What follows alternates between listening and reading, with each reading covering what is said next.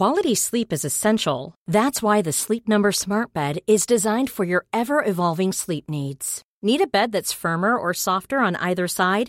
Helps you sleep at a comfortable temperature? Sleep Number Smart Beds let you individualize your comfort so you sleep better together. JD Power ranks Sleep Number number 1 in customer satisfaction with mattresses purchased in-store. And now save 40% on the Sleep Number limited edition Smart Bed for a limited time. For JD Power 2023 award information, visit jdpower.com/awards. Only at Sleep Number stores or sleepnumber.com.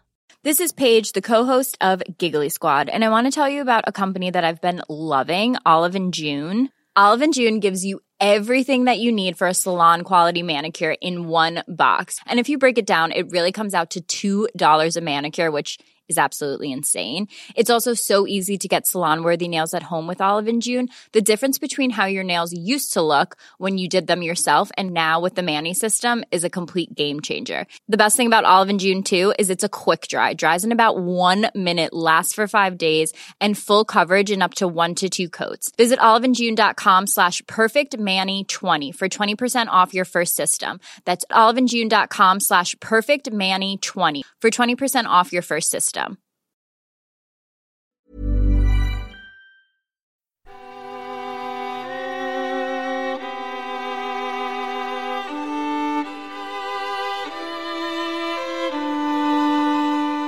When Diplomacy Fails presents the July Crisis Anniversary Project, a day by day account of the events that occurred 100 years ago.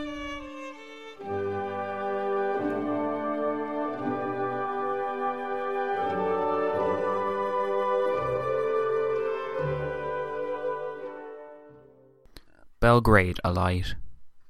Today is the 13th of July, 2014, and around this time in history 100 years ago occurred the following events.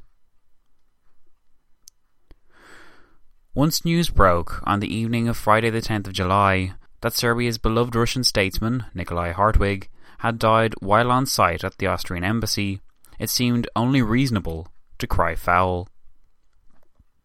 Certainly, the Austrian ambassador to Serbia, Giesl von Gieslingen, who had been conversing with Hartwig as he slipped out of consciousness and died, was recreated without much difficulty in Serbian popular imagination as a secretive assassin who had finally succeeded in luring the noble Serbophile to his death.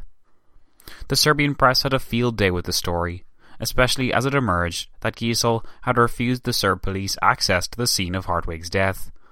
Why would he do such a thing, if not to cover his tracks? Justice would at least be served, one assumed, because Hartwig's daughter, Ludmilla, was on the case, and had smelled rat the moment she arrived on scene. Giesl, of course, had informed her of the event immediately, and had urged her arrival so as to take suspicion off himself. It was only a matter of time before the smoking gun was found, and that those responsible for offing the defender of Slavic and Serb liberty would be brought to justice. As you can see, it's not that hard to imagine the atmosphere in Belgrade of excited citizens, aghast and grief stricken that their Russian ally's ambassador, who had proved such a boon to their fortunes, was now dead. Who else would have to gain so much from the event as the Habsburgs themselves? While incognito, seated at a barber's chair the next day, on Saturday the 11th of July, Giesl von Gieslingen overheard a conversation between two Serbs, conducted in the utmost sincerity, as one Serb told another that Giesl has brought an electric chair from Vienna, which causes the immediate death of anyone who sits down on it and leaves not the slightest trace.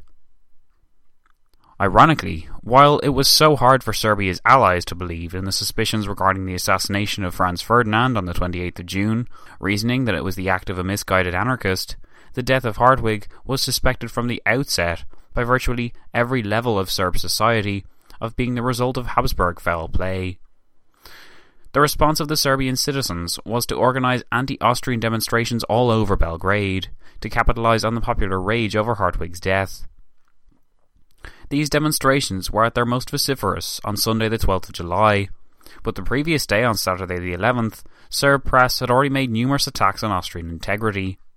This weekend of assaults against Austrian honour, combined with the recent memory of the celebrations of the Serb national holiday on the 28th of June, as Serb citizens embraced each other, overjoyed at the news of Franz Ferdinand's death, and foreign officials unnervingly reported the sight back home, seemed like a severe poke in the ribs to Habsburg prestige, and meant that tensions between the two states were still at an all time high two weeks after the assassination.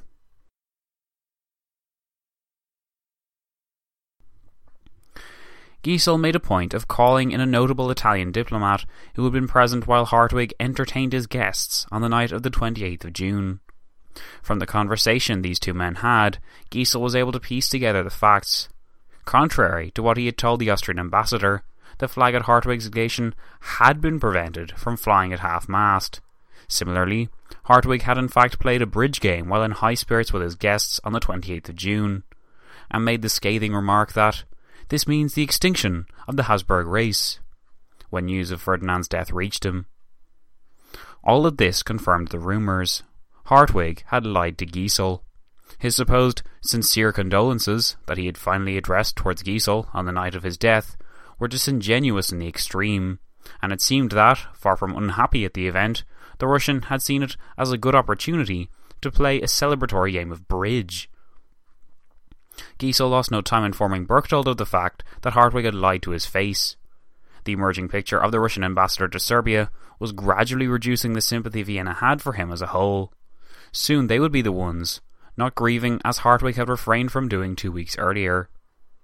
Hartwig's funeral would be notable, though, in that it took place amidst a grieving Serbian, not Russian, crowd.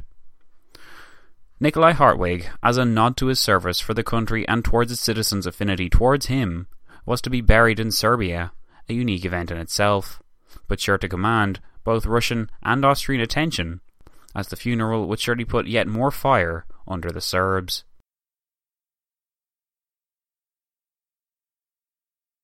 While the service was held among the backdrop of national outpouring of grief, back in Vienna, Leopold von Berchtold, Austria Hungary's foreign minister, had just been contacted by his ambassador in Berlin, who had informed him of German urges for harsh and urgent action against Serbia.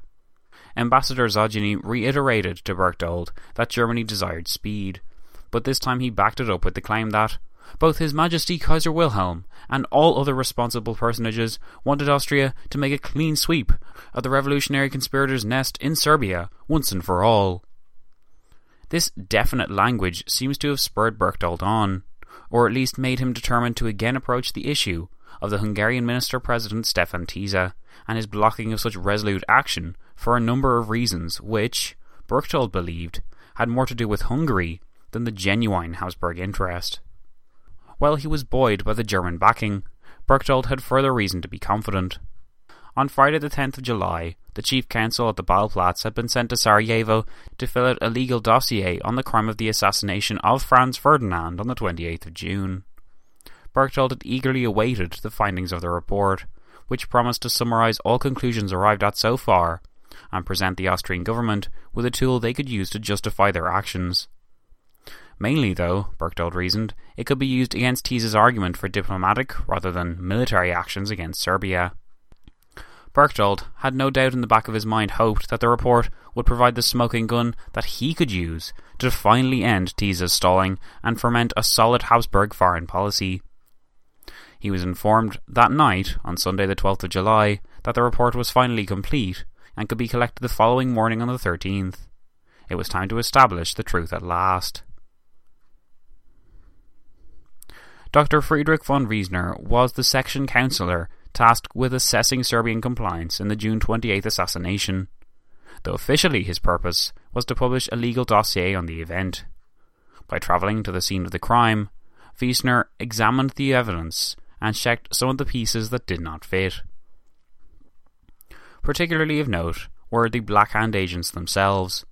How had they gotten across the border without the aid of some serious VIPs in the Serb government? Berchtold had instructed him to leave no stone unturned. Not only did Berchtold want the suspicions of Habsburg government vindicated, but he also required in his hands legal proof to justify whatever belligerent actions may result from it. Berchtold was hoping to use Wiesner's findings to persuade Tisza that Serbia had been compliant to an indecent degree and that stiff action was thus necessary. The report, in the end, was both a disappointment and a success for Berchtold. While it could not categorically state that the Serbian government had ordered the hit, it could uphold that it was beyond reasonable doubt that the original plot had been hatched in Belgrade, and that Major Tankosic, co-founder of the Black Hand as it happened, was responsible for lacing the assassins with bombs, brownings, ammunition, and cyanide of potassium to swallow. The dossier also established that Princip and others had been secretly smuggled across the border by Serbian officials. Wiesner's report did not contain legal proof of Serb guilt. It did not yet understand or really know of Dragutin Dimitrijević or his role in the plot as the burly Apis. Furthermore, it spent more time analysing lesser organisations within Serbia, rather than focusing on the Black Hand and its nature of influence on Serb government. However, the report was enough for Berchtold to produce the Tisza, because it emphasised in the kind of official lawyer language, as facts, what many in Habsburg society had only suspected through rumour that the assassins had been supplied and moved by a high level major in Serbia. From such a base, Berchtold believed, it would be easier to further gather evidence unilaterally establishing Serbian guilt. He thus couldn't produce this dossier to foreign observers as proof of Serbian guilt, but such a smoking gun could be found in time. What he could do was bring it to Tisza and point to the existing facts that could be connected by accurate speculation. Vienna, in fact, had come close to the truth. Their success in acquiring Tankosic's name would surely have horrified the high levels of the Black Hand, convinced as they were of their own secrecy and clandestine nature. Though Berchtold saw the Major merely as a figure repeatedly named by those he had recruited, Tankosic was in fact a co-founder of the Black Hand itself, and was perhaps closer than anyone else to Dragutin Dimitrijević, whose beastly reputation in Vienna had nonetheless not yet been encountered in the investigation. It was Tankosic who had recruited the three youths responsible for getting the closest to the assassination. Gavrilo Princip, therefore, was his star pupil. In the eventual ultimatum that would be drawn up, the arrest of those Serbs suspected of subversive acts against the Habsburg Empire would be established as one of the ten demands, though his true identity as the Black Hand's second in command would never be established. When Dr. Friedrich von Wiesner later talked to a historian about the dossier, he noted that at the time, though the guilt of the Serbian government was legally not acquired, it was his opinion, as well as the view of most of his colleagues, that Serbia was to blame. The historian that Wiesner talked to records that he said, Personally, Wiesner recalled he was at the time quite convinced by the evidence secured at the investigation of the moral culpability of the Serbian government for the Sarajevo crime. But as the evidence was not of the kind which a court of law would accept, he had been unwilling to have it used in the formal case against Serbia. He had, he said, made this clear on his return to Vienna. What this recounting reveals is that Wiesner had a hunch. It was a strong hunch, but it was still just a hunch, and he didn't want to have his feelings used to justify action based on this hunch. Too much was at stake, Dr. Friedrich Wiesner no doubt saw, to present hunches as facts, and so, while he surely could have capitalized upon the prevailing mood in the capital and presented the dossier as evidence of Serb complicity, he kept his opinions to himself and left specific instructions detailing that, while the bank of evidence was building and appeared to suggest Serb complicity, there was not yet enough in this bank to act. For Berchtold, though, what Wiesner gathered was enough. He could add this dossier to the fact that German support had again filtered through, and to the weekend of anti Habsburg demonstrations in Belgrade, to hopefully persuade Stefan Tisza that the time had come to act. With all this ammo, Berchtold scheduled a meeting with the Hungarian Minister President for the next morning of July the 14th. Within that meeting, Berchtold hoped to bring the most ardent opposition to his side. It was his greatest chance to do so, and, as Berchtold had been made aware by his German ally, time was running out. It was over two weeks since the assassination of Franz Ferdinand. With every day that passed, the justification for war, in the eyes of Europe, would seem weaker and weaker. However, as future events will reveal, while the opinion within the Entente powers upheld that Austria had cynically calculated the best opportunity for delivering the ultimatum, the journey that led towards the delivery of that ultimatum was not a deliberate, but a chaotic, almost comically so, farce, which, though it was viewed to be an example of Austro Hungarian dishonesty at the time, would in retrospect be upheld as the most apparent symptom of an empire crippled by a sickness of internal stalling and bureaucratic coupled with ethnic mismanagement, which by summer 1914 had spiraled out of control.